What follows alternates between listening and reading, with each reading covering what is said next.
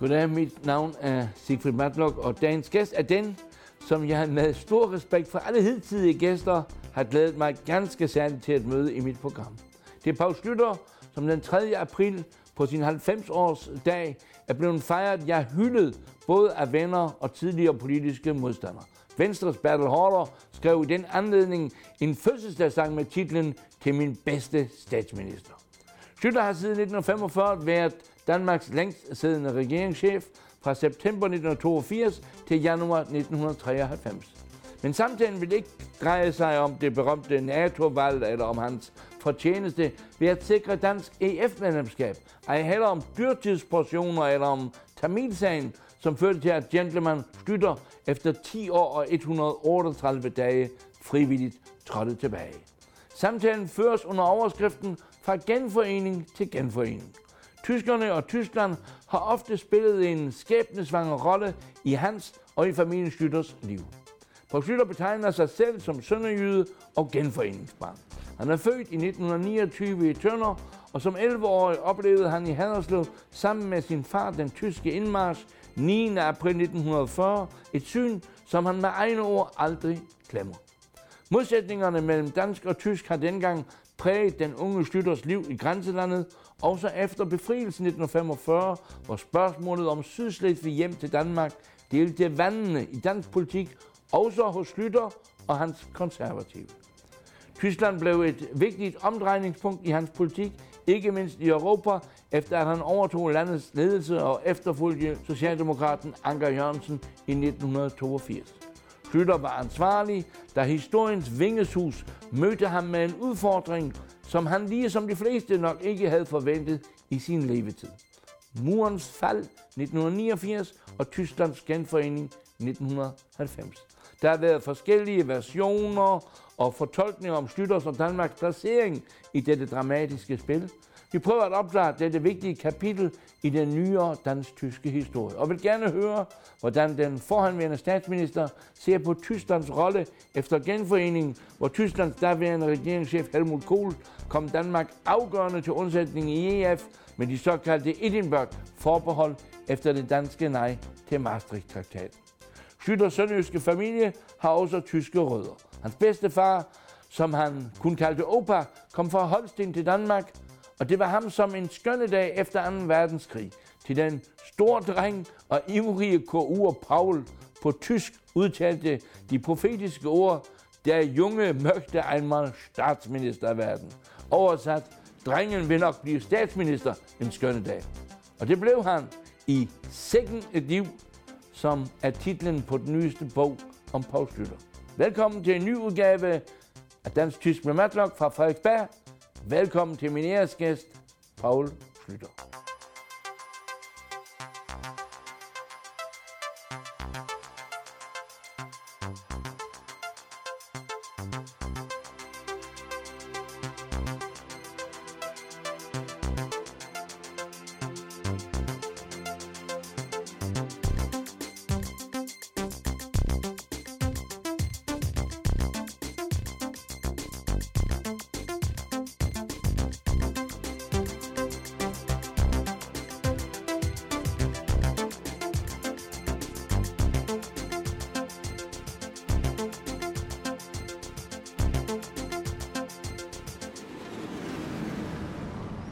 Paul Slytter, du er sønderjyde, og du har selv kaldt dig for et genforeningsbarn. Du er født i 1929 i Tønder, altså ni år efter folkeafstemningen, og øh, din familie kommer oprindeligt, i hvert fald den ene del, din bedstefar, som du kun kaldte Opa, ja. han kom fra Holsten ja. og blev så dansk gift.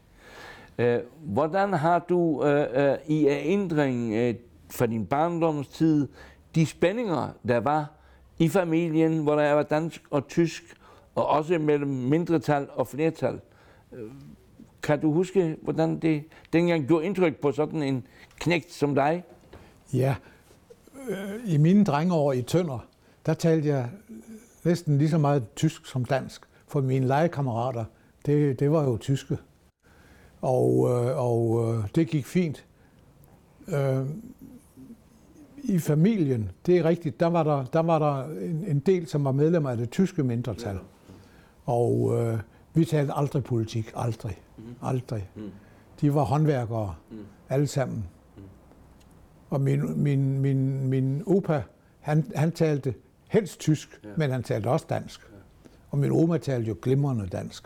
Ja, hun var jo fra Visby, var fra Visby, Visby ja, ja, og fra dansk hjem. Ja. Øh, øh, og, og første verdenskrig har jo også øh, ramt jer.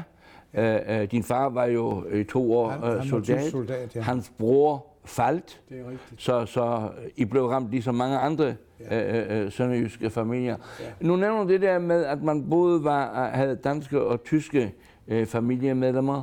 Øh, spændingerne mellem dansk og tysk ja. blev jo selvfølgelig langt voldsommere i 30'erne, øh, da nationalsocialismen kom op igennem Slesvig-Holsten, også øh, til Nordslesvig, hvor jo det tyske mindretalsparti jo var klart nazistisk øh, øh, orienteret. Skabede det modsætning også i familien? Nu var jeg så lille, så jeg kan ikke huske, øh, hvordan det gik til, når familien snakkede. Men øh, vi havde ingen spændinger i familien, overhovedet ikke. Overhovedet ikke. Øh, og der var heller ikke så stor politisk interesse i familien. Men det er rigtigt, at min far blev indkaldt til at gøre tysk tjeneste. Og det gjorde han i to år. Han blev indkaldt på sin 18-års fødselsdag. Og så blev han først engageret i, et, i, i, et, i, et, i en kaserne og fik rekrutuddannelse, og derefter kom han så til Vestfronten. Og øh, da så krigen var forbi, så kom han med tog til Flensborg, og så gik han fra Flensborg til Tønder. Det var jo en ganske brav tur.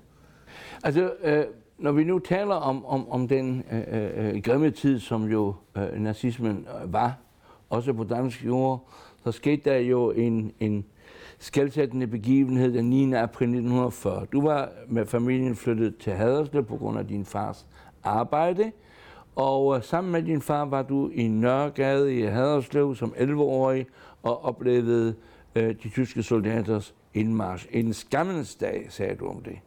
Ja, det var jo en trist dag. Det var det. Der var jeg en 10-11 år gammel, og min far og jeg, vi stod op i Nørregade og, og så øh, de tyske motorcyklister komme kørende op. Det var de første, der kom ind til byen. Men senere kom der jo så kaskader af folk. Og, øh, og det var jo et synsindtryk, som jeg stadig har bevaret. Det var et ubehageligt indtryk, det var det.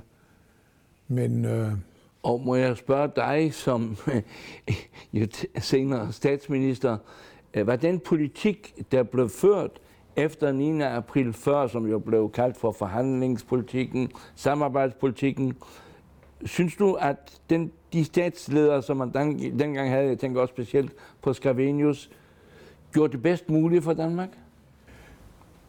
Ja, det, det gjorde de ud fra deres forudsætninger. De følte, at, at, at hvis, hvis vi lod krigen fortsætte, så, så ville det bare føre til, at mange soldater ville, ville omkomme, og det ville ikke tjene noget formål. Det var deres opfattelse. Så de ville altså have det bedst mulige ud af tiden. Øh, det var næsten alle danske politikere enige om.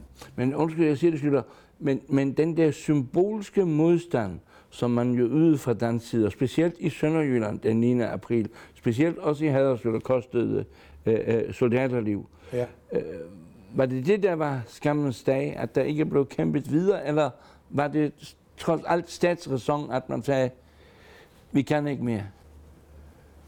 Det kan jo diskuteres, ja. og det er blevet diskuteret øhm, meget. Øhm, altså, jeg har jo jeg oplevede det selv, men det, det kom ikke så tæt på mig, fordi jeg var kun, jeg var kun 10-11 år. Øhm, men, men senere har jeg jo læst om det, meget om det. Der er skrevet mange bøger om det. Og øh, danskerne havde nok forskelligt syn på det. Nogle var tilhængere af, af, af Scavenius' linje, og andre var mere enige med Christmas Møller i hans standpunkt. Nu talte vi lige før om modsætningerne, der var, og de var der jo allerede fra 1864 mellem dansk og tysk øh, i, ja. i familien. Skærpedes jo selvfølgelig efter, efter øh, i 30'erne, og ikke mindst efter 9. april 1940. Øh, var der stadigvæk en forsonlig tone mellem dem, der fastholdt at være tysk, og de, som var dansk, for din far valgte jo den danske side. Han kunne lige så godt have været tysker, for ja, en tysker, ja, og også tysk soldat i virkeligheden endnu. Det er rigtigt.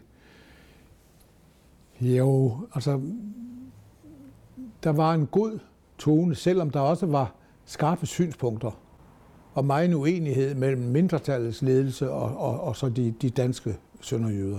Det var der. Det var der under i, i 30'erne, og det var der under krigen fra 40 til 45.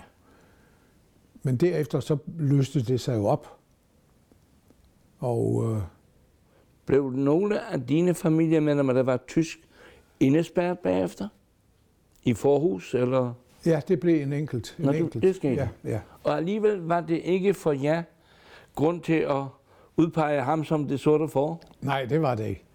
Det var, han var jo, han, han, han kunne jo ikke undslå, undslå sig for, for, for, for det, han, han var med i. Så han, han sad i, i, i, i, i, hvad hed den lejren? Den hed Forhuslejren. Forhuslejren. Ja. Forhuslejren, der sad. Så, så, men, men andre fra mindretallet, det har du jo sikkert også oplevet, blev jo stigmatiseret efter 45. Ja. Øh, og straffet også med love med tilbagevirkende kraft. Ja. Synes du, at retsopgøret over for mindretallet øh, under de givende omstændigheder alligevel kan forsvares? Ja, det kan jo diskuteres. Jeg, jeg synes, det var forsvarligt, det man gjorde. Mm. Øh, mange af mindretallets øh, medlemmer, de kom til at sidde i, i, øh, i lejren. Mm. Øh, men øh, de fik jo meget forholdsvis korte straffe. Og det synes jeg ikke, man kunne undgå. Men det var jo delvis på grundlag af love med tilbagevirkende kraft, hvilket jo i og for sig må støde en jurist som dig. Ja, det er klart. Det var, det var, det var ubehageligt. Men der var, der var jo ikke andet for. Det var politisk forsvarligt i virkeligheden. Det var det men, nok, jo. Ja. Ja. Øh, så kom jo glædens dag, 5. maj øh, 45, øh, for, for, for danskerne.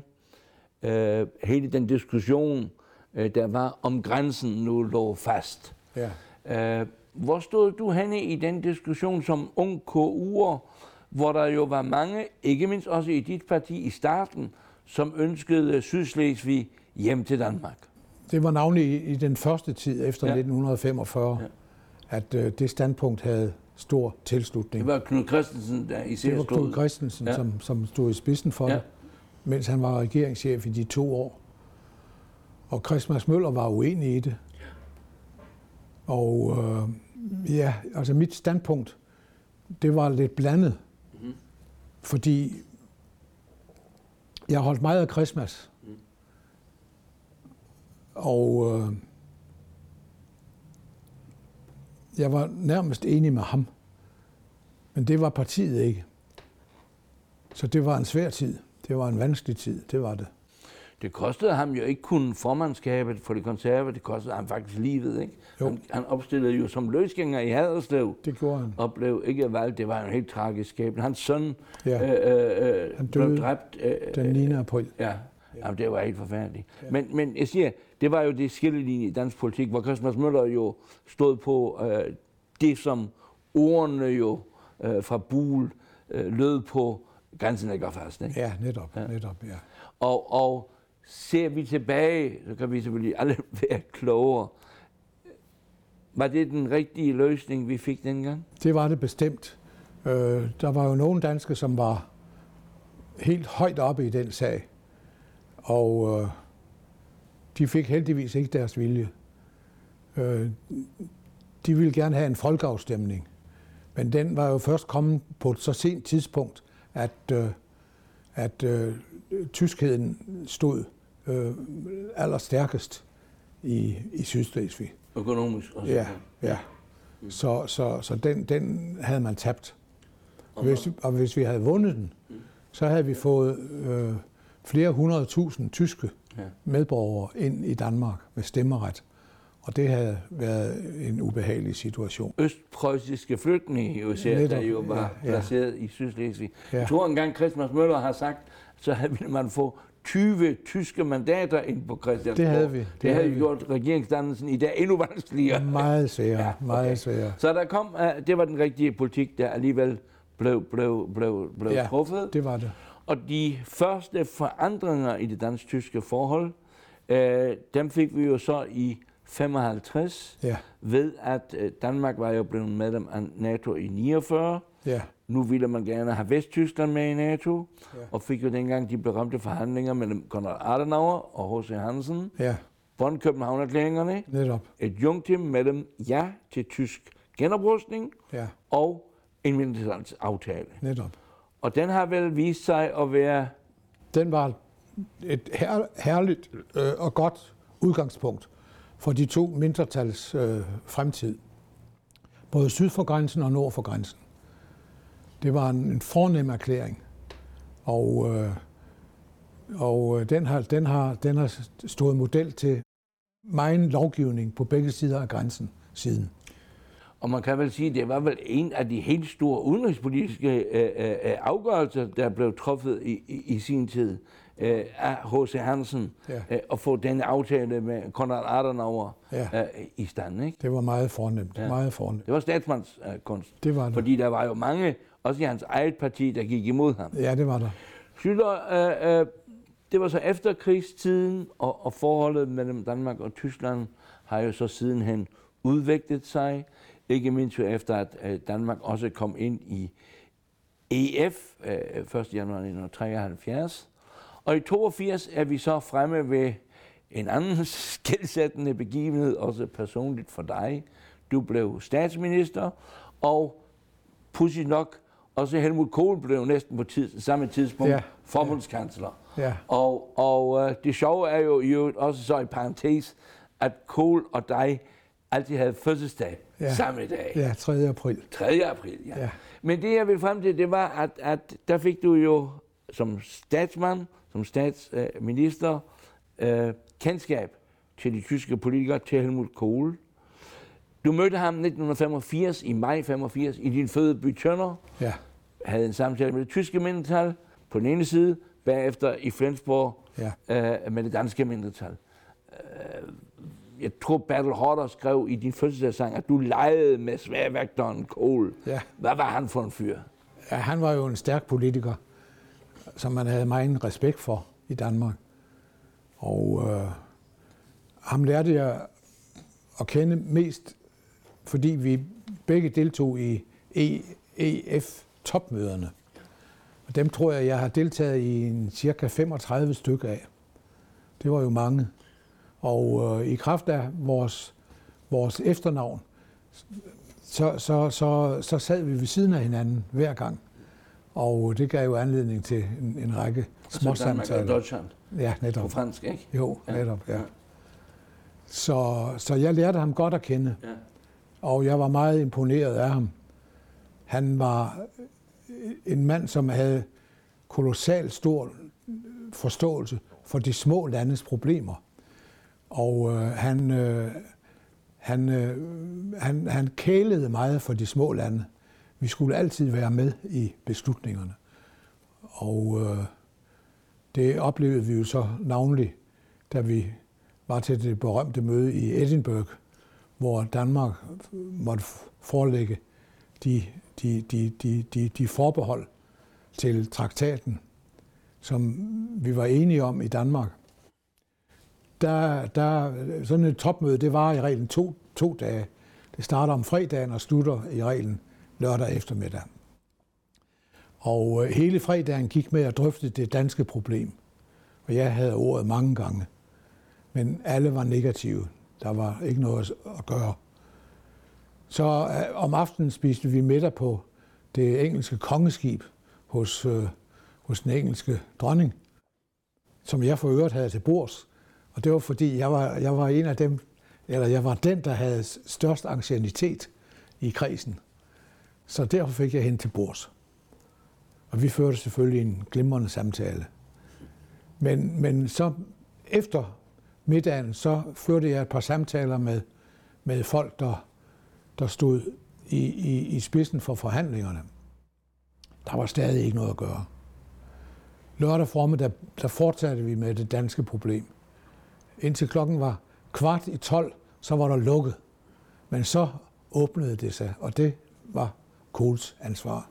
Der tog Kohl ordet, og så sagde han, nu må det være nok. Jeg kender mine to danske kolleger godt nok til at vide, at det er sandt, når de siger, at de kun kan holde en ny folkeafstemning, hvis vi accepterer de danske forbehold. Og det ville han nu anbefale, at vi gjorde. Så gik der et lys op for dem alle, og de tog alle sammen ordet i hastig rækkefølge og sluttede sig til. Og så var det danske problem løst. Og vennerne, når han talte om vennerne, så var det dig og Uffe Ellemann. Det var det, ja. ja. Det var det. Æ, nu taler vi allerede om en begivenhed i 92. Men, men jeg bliver nødt til lige en gang endnu at gå tilbage til tiden 85 med det møde i Tjørner. Fordi efter mødet i Tjørner blev der skrevet et digt i BT. Det her sådan dagens digt. Og det vil jeg lige citere for dig. 85. Der er et yndigt land med nok så brede bøge.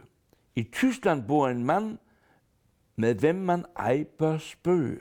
En stor EF-kanon, der ønsker union, skal den, når Europa kaldes, og siger vi, jawohl, så svarer Helmut Kohl med Deutschland über alles.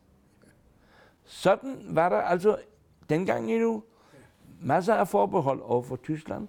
Og jeg nævner det, fordi jeg er jo lige i den rækkefølge. Og det er fint, at vi allerede har drøftet uh, Edinburgh-aftalen, uh, som jo var meget afgørende for dansk europapolitik. Jeg spørger mig selv om, om disse forbehold, og også din historiske, familiære, sønderjyske baggrund, har gjort, at du måske ikke var helt så begejstret, som for eksempel en Svend Augen eller Uffe Ellemann, da muren faldt. Uh, jeg vil jo sige, at når der er nogen, der måske har misforstået dig, og har kritiseret dig, så var du jo ikke den eneste uh, statsmand i EU, som havde det ligesom den berømte franskmand, der sagde, jeg elsker Tyskland, for der findes to af slagsen. Ja. Men du havde visse forbehold under gennemføringsprocessen. Er det korrekt? Ja, øh, både ja og nej. Øh, jeg blev misforstået, øh, da min udtalelse fra, fra den der tønder fjernsyns øh, historie, forsamlingshus, var ja, ja, kom frem. Øh, jeg sagde noget i retning af, at det er jo ikke mig, der foreslår, at Tyskland skal genforenes. Det er tyskerne selv. Og det er den, den tyske Bundestag, som, som skal træffe beslutningen. Øh, jeg var også tilhænger af, af, af beslutningen og synes det var en, en fremragende ting, øh, som nu skete. Og det var øh, knippeldygtigt gjort af Kohl og hans udenrigsminister, at de, at de kunne gennemføre det over for russerne. Det var det bestemt. Så, så, så det var en lykkelig ting. Det var det bestemt. Kunne det være, at man måske har, har, har misfortolket dig, fordi der jo ikke i EU-kredsen straks var tilslutning til Kohls måske tempomæssigt lidt for hurtige fremrykken i genforeningsprocessen? Ja, ja. Kohl gjorde det, der var rigtigt. Han tog, sig, han tog sig hårdt af sagen lige fra begyndelsen. Og det gjorde indtryk på russerne, som jo bøjede sig, gudskelov. Så, så det er rigtigt, der var, der var nogen i EU-kredsen, som, som var meget skeptiske over for det, og synes det gik for hurtigt. Men øh, det gjorde det ikke. Var det ikke mærkeligt for dig, øh, øh, også med den baggrund, du har, at du pludselig oplevede, du var jo selv genforeningsbarn, pludselig kunne opleve den tyske genforening, som vel mange i din og min generation aldrig havde troet øh, eller forventet. Og har, du ikke, har det ikke også været mærkeligt pludselig at se, at Tyskland nu kun var repræsenteret ved en kansler Kohl. Du havde jo for eksempel også endnu kort forinden mødt Erik Honecker. Var det ikke et skift også mentalt for dig? Nu skulle omstille dig til den nye tysk, øh, danske nabo, Tyskland, i en meget større udgave. Jo, det, det var der en forandring, og den kom pludseligt. Havde Honecker slet ikke en antydning af, at der var noget på vej, da du mødte ham i 88, tror Nej, slet ikke, nej, slet ikke, slet Nå. ikke, nej, Nå. slet ikke. Der var, det, der var det overhovedet ikke aktuelt.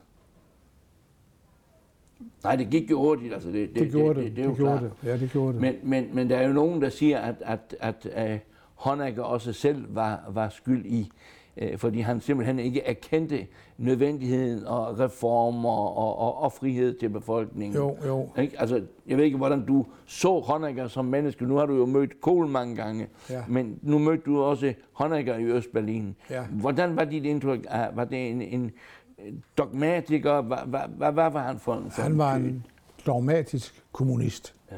Helt, helt og fuldt overbevist kommunist. Det var han. Og øh, han var ikke behagelig at, at, at samtale med. Det synes jeg ikke, han var.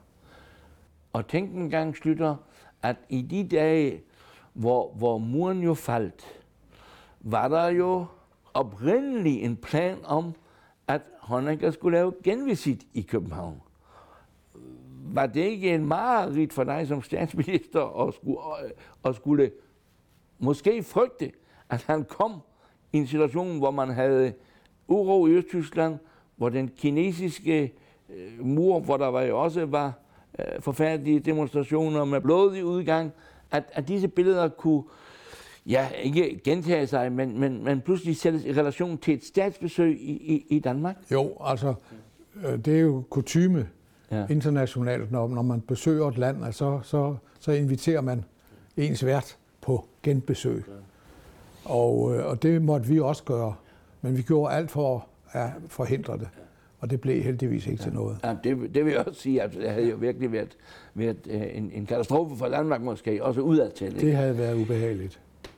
Den 2. oktober 1990 øh, er der åbningstalen i Folketinget. Det er så dagen før den officielle tyske genforening, den 3. oktober 1990.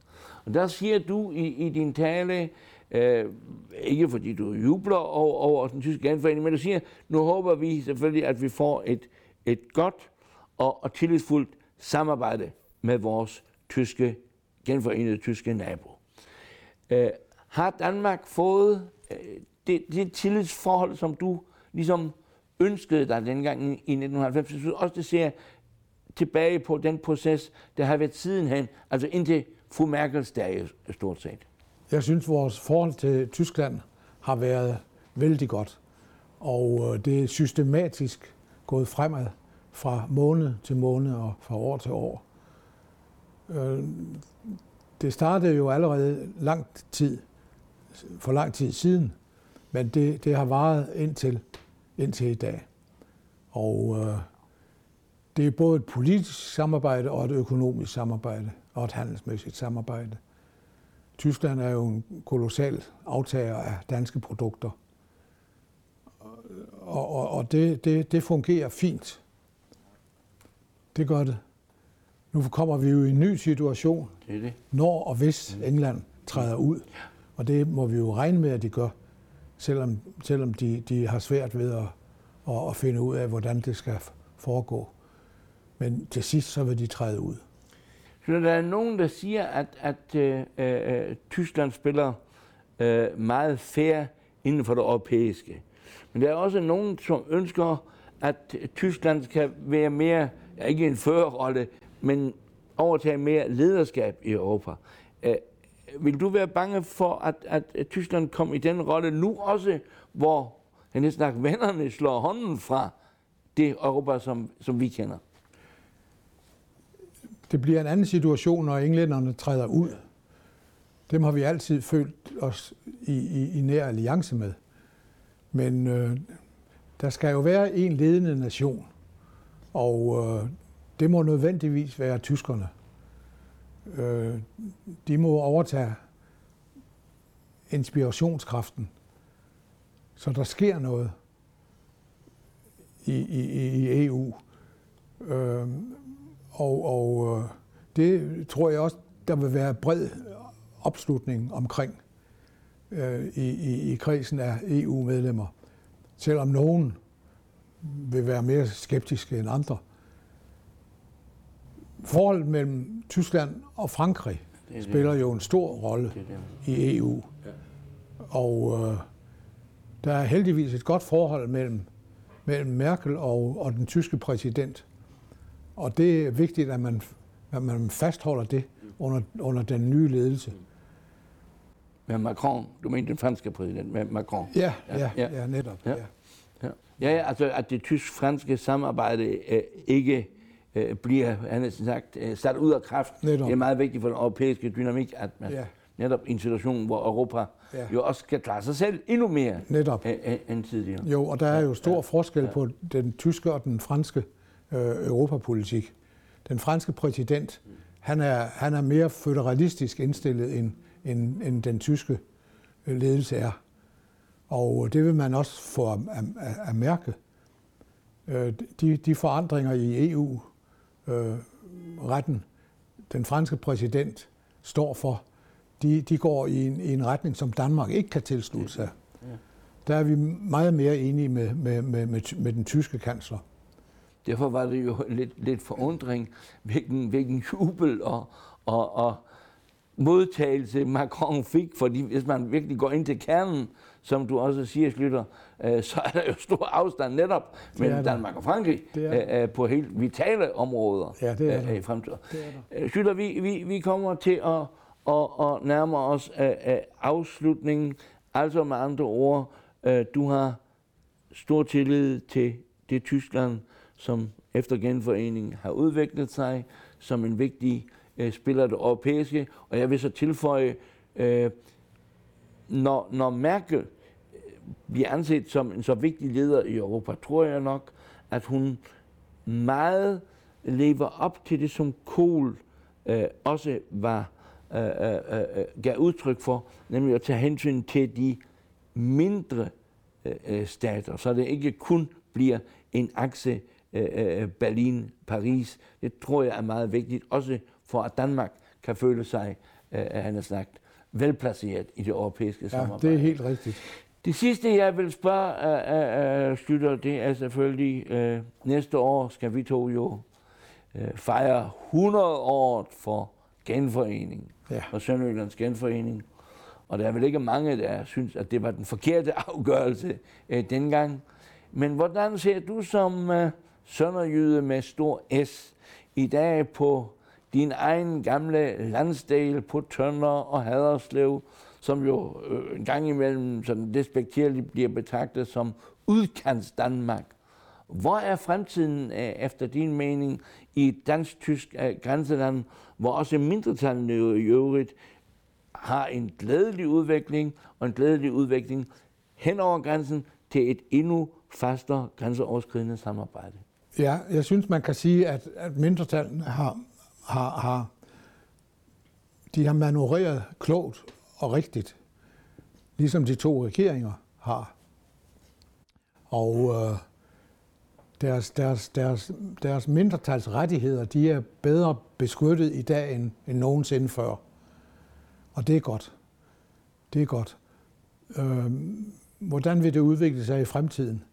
Jeg tror, det vil fortsætte. Det vil være et stadig tættere øh, samarbejde mellem de to mindretal også, sådan at, øh, at de, de, de har begge en fremtid for sig, det har de.